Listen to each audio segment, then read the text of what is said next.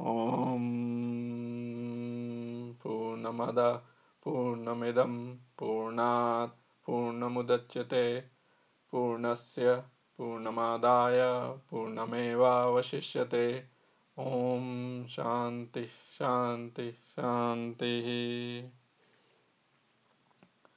hello and welcome to the way of dharma in today's episode I'm going to present to you one of the words from Isha Upanishad, Isha Upanishad is also known as Ishavasya Upanishad.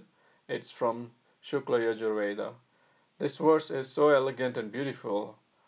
This one verse can explain the core of the Sanatan Dharma's philosophy, why dharmic people treat the whole world or the universe as same, or why the people irrespective of different caste, creed, origin, religion, or philosophy, are basically one and same.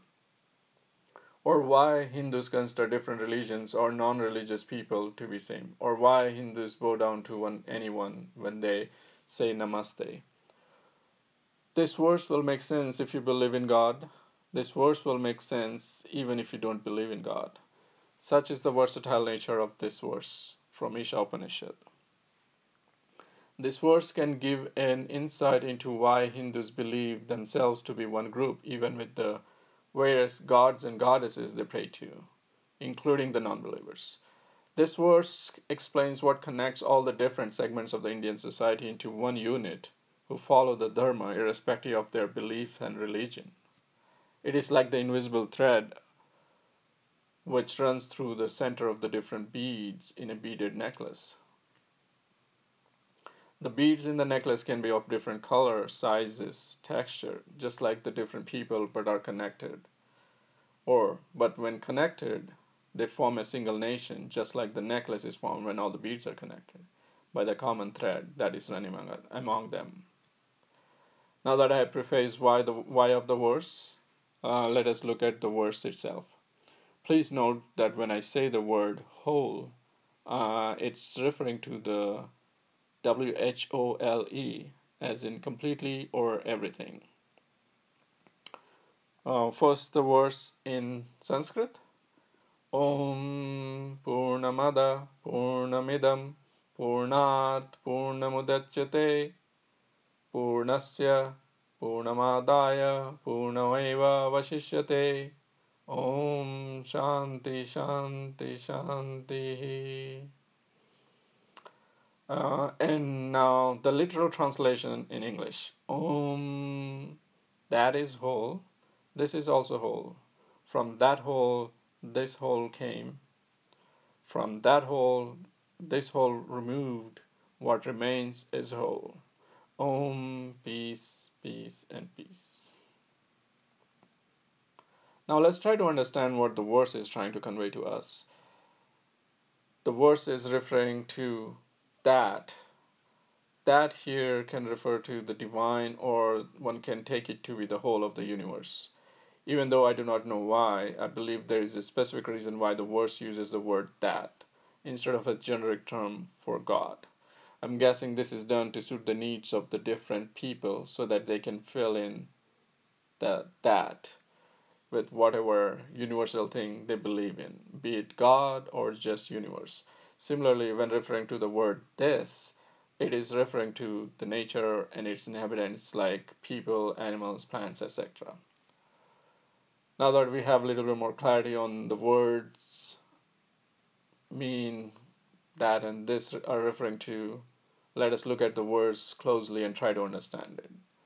The first line of the verse, which is saying, from that whole or completeness, which is referring to God or universe, comes this whole or completeness, referring to people. Just like an overflowing water tank, the water which is overflowing is the same as the water in the tank. There is practically no difference in the quality of the water in the tank versus the overflowing water. Similarly, there is no difference between this whole or completeness from that whole or completeness and as the overflowing water is coming from the tank, this whole or completeness comes from that whole or completeness. I hope that this is making sense and not confusing you.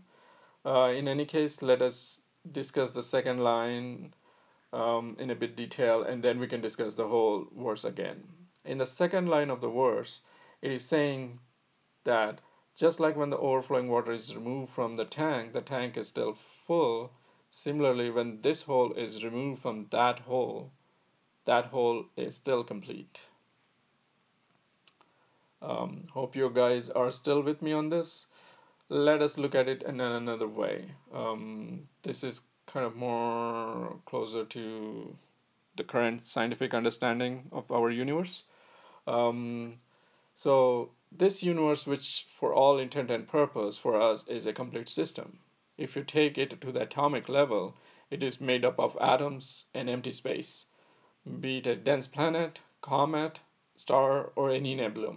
Anything we can study is made up of these atoms and empty space. If we look closely at ourselves, we can see that we are also made up of those similar composition at the atomic level. We are a complete system, as is the universe. We are a separate entity which is whole and which came from the universe, which is also a complete system.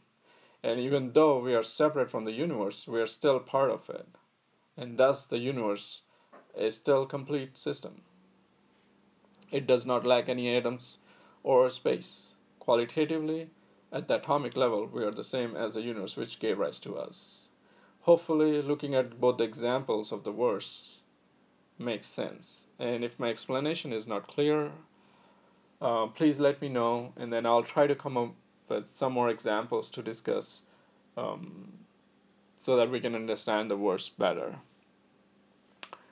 I hope now it makes sense to you why Hinduism believes that everyone, including the plants and animals, are the same, or why Hindus pray to different gods and goddesses and still believe they are the same divine entity, or why some pray to the formless God versus some who pray to the idols, or why even when you do not believe in the God but are following the Dharma, you will get the same treatment as the one who believes in the God. I know in recent times it's hard to see this in practice in India. People have forgotten their ancient wisdom, which is invaluable, especially in the current times of pandemic. Uh, my goal is to remind them of this and pass the same message to anyone listening to my podcast.